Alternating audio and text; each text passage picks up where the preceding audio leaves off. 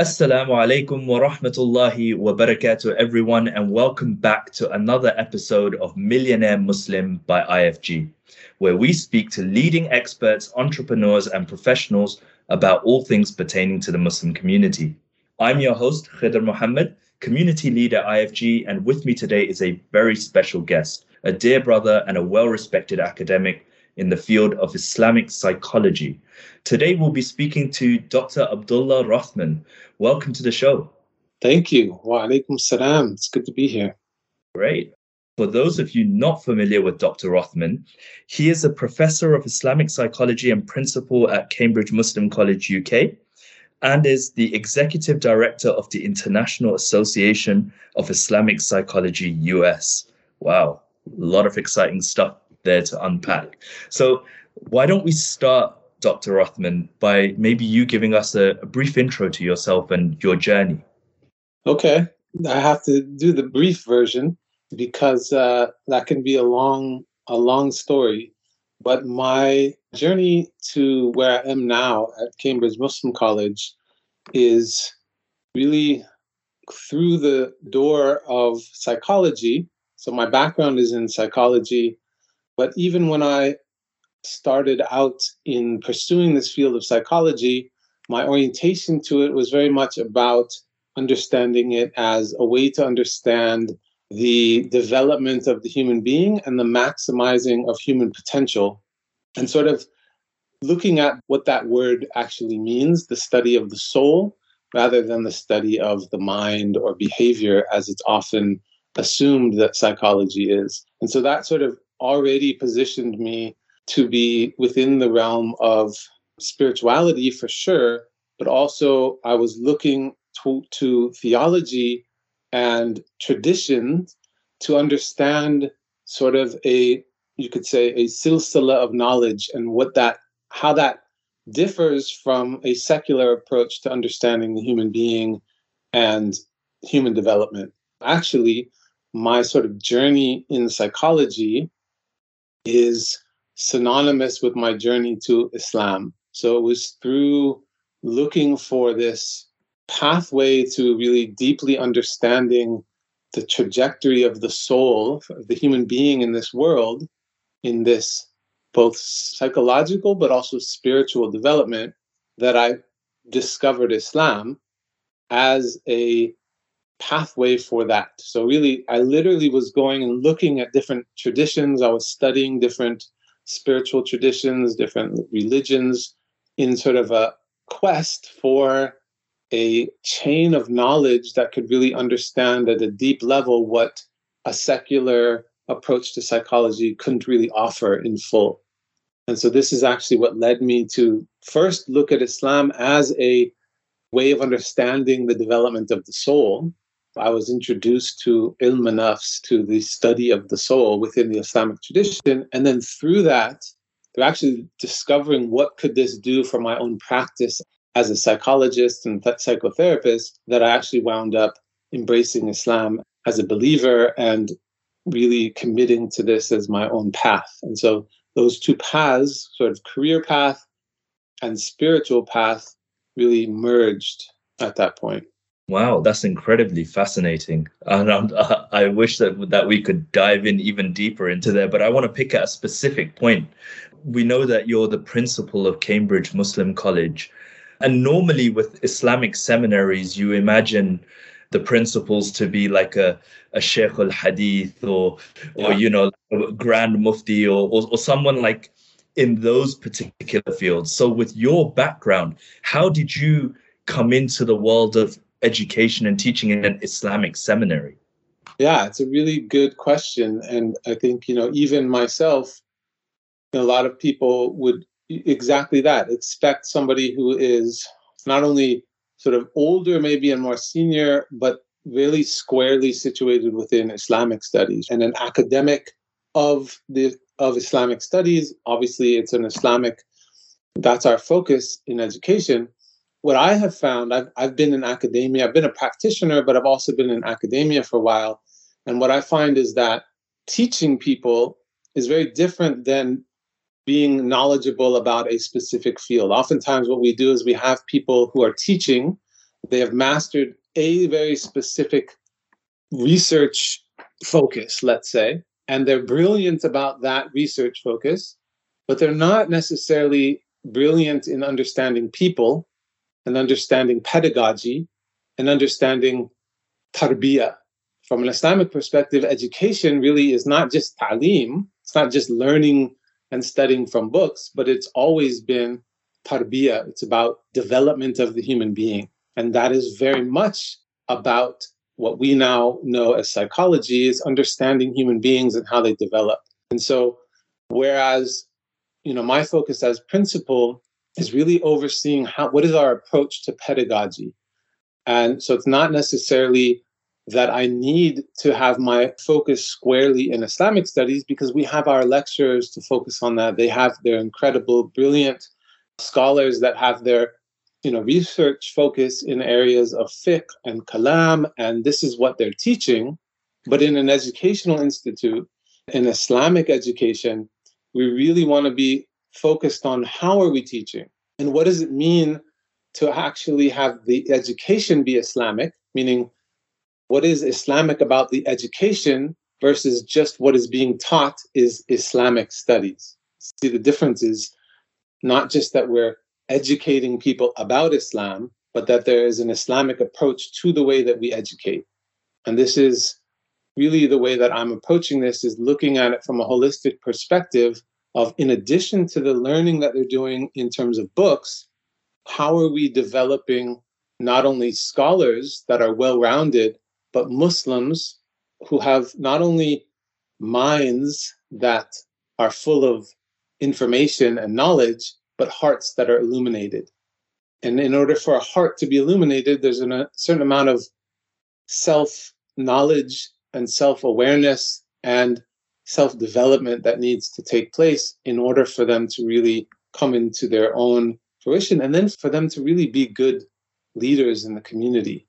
I completely concur with your what you've said so far. I really do echo the sentiments of adding that element of tarbiyah into our education system, which I think often in in Islamic seminaries isn't always given as big of a focus as it should be. So to introduce our listeners to Cambridge Muslim College, do you mind just sharing a bit more about what the college does, the services it offers, and what is the purpose of the institute, I should say? Yeah. So, I mean, I think at the heart of what we're trying to do is this in between place where we're situated both in similar to a madrasa or you know traditional approach to islamic education which could say a seminary where it's people where it's grounded in working with believers and learning the theology not just from an academic exercise but for within this context of honoring that uh, that paradigm of of belief but also having that be in the space of you know the sort of oxbridge rigor of academia and in the air of really thinking critically and engaging with contemporary thought and so often what we have is even here in the in the british muslim community there's all these madrasas which are fantastic and they're training people in the knowledge which is the traditional way of learning and going through a certain course of traditional education, Islamic education, that may look very similar in any other part of the world, right? And it's sort of placed, plopped down here in England without necessarily an engagement with how does that look for a contemporary ummah, right? So, how is that traditional knowledge going to be put into practice and to be applicable for a generation of British Muslims who are dealing with the contemporary world that we live in and trying to navigate all of that learning and then going and teaching the community, they're going to need to know how to teach it in context. What does it mean for this Islamic knowledge to be in conversation with uh, contemporary issues and even in conversation with Western philosophical thought. And so what we do at the college is really balance both. So we have a curriculum that's based on a traditional sort of madrasa Islamic education where they're learning fiqh and they're learning kalam and they're learning Quran and Hadith studies, but then they also have contextual modules on Western philosophy, of world religions, of understanding science. They're learning all of that in conversation with one another and in context so that they can have these difficult conversations, inshallah, when they go out and sort of bring into the community and make impact in the community in and this is the other thing is they can do that in a number of ways. It's not necessarily this cookie cutter producing imams to go into a mosque necessarily but what are more contemporary and sort of creative ways of bringing this to the community perhaps in community engagement maybe even pursuing an academic career? And so this is really at the heart of what we're trying to do is this thing that where the Islamic tradition is in conversation with the contemporary context. I strongly echo those sentiments, Dr. Rothman. I think that currently we have a lot of educational institutions here in the UK that are, you know, they're doing a fantastic job in terms of giving their students an Islamic education and allowing them to be well versed in the tradition. But unfortunately, there's no context given in most scenarios where they are prepared to face the challenges of the society that they're dealing with. So, this is very unique about Cambridge Muslim College. But allow me to hit on or pick at one of the points that you've particularly mentioned. You're producing essentially the future leaders of the Muslims in the UK. What do you see success looking like when it comes to the outcome that CMC envisions? That's a great question. And I think it's not the easiest one to answer because I don't think there's one answer. And I think that, maybe is the answer is that, and I think that's the beauty in this is that I think success looks a number of ways, almost in this number of permutations that there are students. I don't know if you're familiar with Sheikh Abdul Hakim Murad, who is the dean of our college. He has a series that he's been doing over the past few years called Paradigms in Leadership. And the notion why it's called paradigms, plural, of leadership is what he's saying is that in the Islamic tradition, there's a very different approach to this concept of leadership. Leadership isn't something that you would seek out, nor is there one way of being a leader, but that we look to the example of the Prophet sallallahu alaihi wasallam as the template for leadership and that that can look in a number of different ways just as there are a number of different contexts and a number of different you know there's a diverse fabric of the muslim community throughout the world that uh, can be expressed in a number of different ways. And so you have the model and the template for how a leader should be in terms of humility, in terms of serving the people, in terms of being self aware and understanding knowledge, not just from a sense of one's own knowledge, but tapped into this silsila of knowledge. And that that can come to fruition in whatever way is needed in a particular context. And so we have a num- what is represented in our students is really the reflection of the British Muslim community.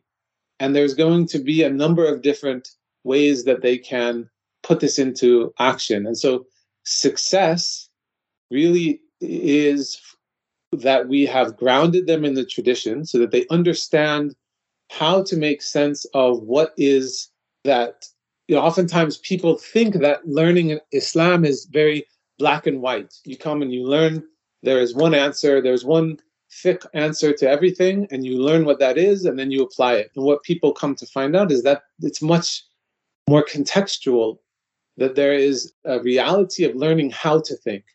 And then once you learn how to think, then you can apply that knowledge in context in multiple different permutations of the human experience as it plays out in different contexts. And so success is equipping these students with the grounding in the tradition and the tools to make this sort of ijtihad where necessary and appropriate to deliver the solutions to the modern context based in a traditional Islamic approach. And so this oftentimes people think of traditional Islamic education as well, it is monolithic and it comes out in one way. But the reality is the traditional approach is understanding the roots, understanding the foundations, being grounded, and then from those tools being able to flex and apply it in context. And so that is really a successful student. And what that's going to look like is a multiplicity of outcomes. That makes a lot of sense. Undoubtedly, this evolution in what I would say is Islamic seminary evolution, really, and the methods of teaching and ex- conveying the tradition. Of course, the divergence of this from what has traditionally been understood as the method of teaching or the way one should be taught Islam must have been met with some sort of resistance, I take it. So, can you tell us a little bit about the hurdles and challenges that CMC has faced in its journey? Yeah, I think, you know, anytime you're doing something outside of the norm or pioneering a new pro- approach, there's this sort of in between space that we occupy between traditional Islamic approach and then this world of what is familiar within a more secular academia, where it is about understanding different ideas and entertaining critical thinking.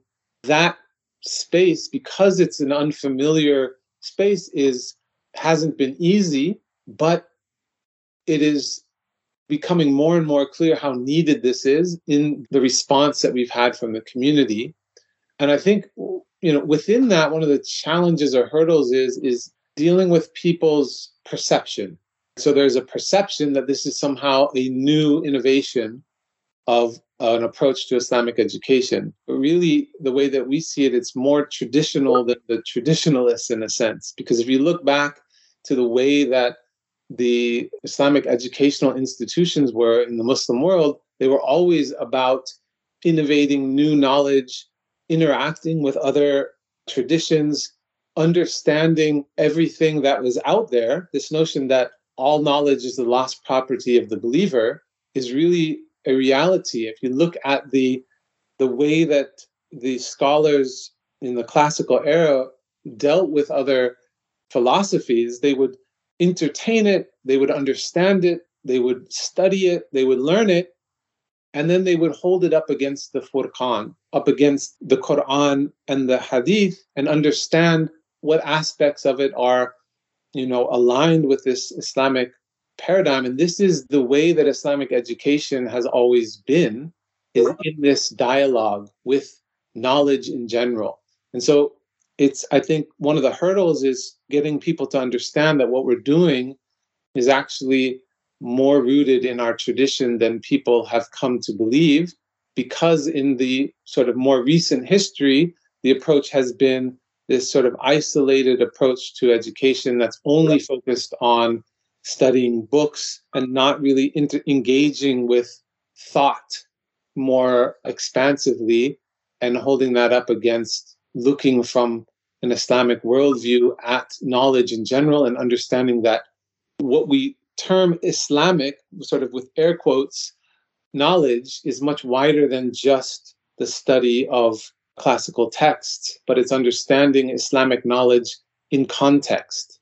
I think out of everything, while you were saying all of that, I was thinking and imagining of Andalus you know, Islamic yes. Spain. And I think it's a prime example of exactly what you've been talking about in the sense that the Muslim community was very well mixed in with the Jewish community and the Christian community. And there was a lot of thoughts that were exchanged. And some of our most amazing and eccentric Islamic thinkers that we have came from that very land, like, you know, Ibn Hazm and Ibn Rushd and Ibn Sina, regardless of their many diverse range of opinions on a variety of matters. No one can say that they weren't thinkers who were really pondering deeply over so many different matters. So I think what Cambridge Muslim College is doing, I very much echo your thoughts that it is much more in line with tradition than we actually think. Yeah. Um, and perhaps we've not been doing it, doing critical thinking and other such skills the justice they deserve from our Islamic tradition within the UK and even more widely in, across seminaries across the world. So it's amazing. One thing that I did want to ask you in particular was What impact have you seen CMC having in its short lived period of time? I think what CMC is trying to create is a very long term vision, of course. But in the short time that you've been working there, what kind of impact have you seen CMC having? The college is in its 11th year. And so in that time, we've had, you know, over hundreds of graduates from our contextual Islamic studies diploma, where we take Darul Uloom graduates and we train them in these contextual modules and give, you know, sort of reorient that Islamic education and context. And then they have gone out into their communities and made incredible impact in, you know, whether it's as imams being able to teach in really innovative ways and capture the minds of the youth, which, you know, are really oftentimes the youth who are born in England and they are sort of they need it to make sense. They need Islam to make sense to the world that they know. And oftentimes that takes some creativity in the approach. And so we have all kinds of stories of our graduates going and making an impact in creative ways to engage their community.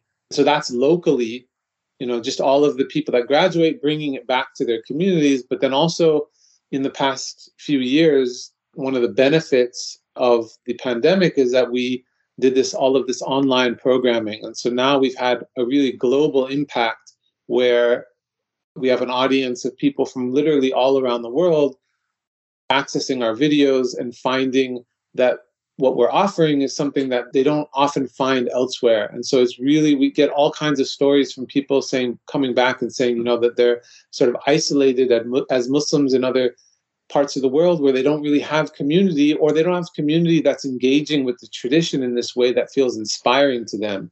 And so they have this sort of oasis online where they can find this access to knowledge, even if they're not going to come here and commit to being in Cambridge for three years to do our BA program. They can at least do some of our online programming. We have short courses online, we have free lectures available on our YouTube channel. And so this has really created this like international global network. And so our impact has now really expanded beyond the borders of the UK. And then this academic year, we introduced a new program, a diploma in Islamic psychology. So I'm bringing my research and expertise. And this has been an online diploma. It's the first online program that we've had fully online, but it's live teaching online. And we have people from 18 different countries on that diploma. There are people who are therapists, social workers, chaplains, pastoral care, medical doctors, and they're learning to understand the Islamic approach to health and well being. And then they're going to go and they're being trained to put this into practice in their communities. And so that's going to have an incredibly sort of immediate impact because they're all people who are positioned to apply this in various practical applications. So it's not just reading books, learning information, and then having sort of people who have memorized text going out in the world to then recite what they have memorized, but it's really a focus on what is that, how can that learning then impact the community? So the community, it's trickling down and it's turning into practical application to improve people's lives, not just sort of be knowledge for the sake of knowledge that's really really great stuff it, i know that we were just talking about prior to starting the recording about your book and i do encourage all of our listeners to do uh, download i think the pdf is available freely isn't it yeah i think it is out there uh, yeah i def- definitely encourage all the listeners to download the PDF of Dr. Abdullah's book, which is titled Developing a Model of Islamic Psychology and Psychotherapy. I've actually got a physical copy of, and I think it's fantastic. I haven't got around to reading it all yet, but I definitely have read extracts of it. So I do encourage that. But back to our conversation at hand. I think what CMC is doing is fantastic, and I definitely do want to see this approach to Islamic education widen. I do believe that there needs to be more critical thinking involved and more application for our current times than is currently being done in our Islamic seminaries globally. Although I see efforts being made, people are making advances in that direction. But what CMC is offering is a solid solid product really and service to the community i'd say. Lastly i'd really like to ask you what are the plans for the future of cmc what, how do you see things going? Perhaps new services or courses that you are planning to offer? What's in the pipeline? So what we're trying to do is basically increase that impact and reach more people and grow. What we're trying to do is grow in a way that is sustainable and is really preserving the integrity of the intention of the college. And so, you know, the way that we our approach to education is very, I would say, labor intensive. We really put a lot into the students in terms of this approach to not only ta'lim but tarbiyah. And so that requires, you know, it's like a wraparound services type of approach to education, which is really investing in people's development. And so what we're trying to do is preserve that approach while growing and keeping it core to the heart of what the intention is of really having it grounded in this spiritual approach and this traditional approach, but also becoming a legitimate academic institution. We have validated program. Our BA is validated by the Open University. And so our plan is to grow. So even in the past year, we've doubled in student size. And now, starting in September, the next academic year, we're taking on a another cohort for of the BA. So it will be the first time that we have concurrent cohorts of the BA. So we're going to be doubling in size in physically. We're going to continue with the online Islamic psychology diploma. And then the following year, we're going to bring back our diploma in contextual Islamic studies, also in person for graduates of Darul Ulooms. And so this sort of each year, we're almost doubling in size.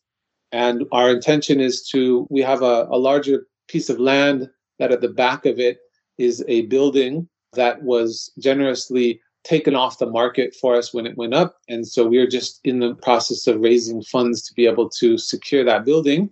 Once we're able to do that, the plan is to both increase in taking students in person and then also increasing our online learning options. So we're, we're currently developing more online courses where people can we say they can learn in their own place at their own pace. And this is also in the pipeline is adding a master's getting the diploma in islamic psychology validated as well as a master's and then also having a master's in islamic studies. And so the idea is to sort of slowly and sustainably become a really legitimate islamic educational institution that has roots here in Cambridge and that really becomes just like the building that we're in, which is is a historical building, and all of the buildings around in Cambridge for, for this Muslim institution of, of higher education to become a staple in the heart of the Oxbridge environment and really sort of bringing back this legacy of the amazing Islamic educational institutions that we have in our tradition, you know, in Baghdad and in Damascus, and really sort of be this beacon for the global um, Muslim ummah and as a beacon in the West to for the world of sort of secular academia to learn what Islam has to offer to this contemporary context. Fantastic. And lastly, before we conclude, I thought I'd ask you how can our listeners find out more about Cambridge Muslim College and how can they support Cambridge Muslim College in its endeavors? What would your call to action to them be? I mean, obviously, we can't do any of what we do without funding, and we rely on people's donations from the community. And so, we, I would encourage people to support the college. We fund the education of, of budding scholars. And so, people can go to cambridgemuslimcollege.ac.uk slash donate. And you can find all about multiple different ways we take zakat and sadaqah. And we have a lot of different ways to give to the college both financially but also in support in other ways. And then i would also just encourage people to benefit from what the college has to offer. Sign up for our newsletter. We're always our mailing list we're always uh, having events that are oftentimes free to the public or a nominal charge. Also, we're doing for people here local in the in England, we're doing an England cities tour at the end of this month. At the end of March, we'll be going to London, Birmingham, Blackburn, Bradford, and Manchester, and sort of doing a tour to really go out and see people in person. We've been disconnected, you know, online for so long. So it's really wanting to come back and reach out to the community and just increase people's awareness of the college. And then I would say this month of Ramadan upcoming is the perfect time to tap into the college and what we have to offer because we always have a really robust Ramadan program. And so we'll be having daily free lectures on our YouTube channel. Um, and so I would say just for people to subscribe to the YouTube channel, and there's constantly really good and really dynamic content coming out. It's not just people speaking uh, and talking about sort of we really try to engage people in a deeper engagement with some of some ideas and teaching people how to think rather than just telling them what to think. Great stuff. Thanks again, Dr. Rothman, for blessing us with your time. I know you're a very busy man. So, Jazakallah khair for making the time for this podcast. It was an absolute pleasure. Jazakallah khair. It's been a pleasure being with you. Thanks for having me. No problem. It was the pleasure is all ours. And to all of our listeners, make sure you are subscribed to all of our socials. Go and give Cambridge Muslim College a follow as well. Um, keep an eye out on their newsletter. And inshallah, we at Islamic Finance Guru have many exciting updates to share with you. So keep an eye out. And until next time, Assalamu alaikum wa rahmatullahi wa barakatuh.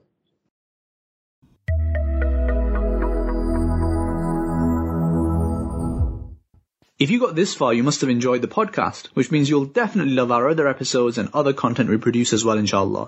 Be sure to check out the website, IslamicFinanceGuru.com, as well as our YouTube channel and social media. Until next time, Assalamu alaikum.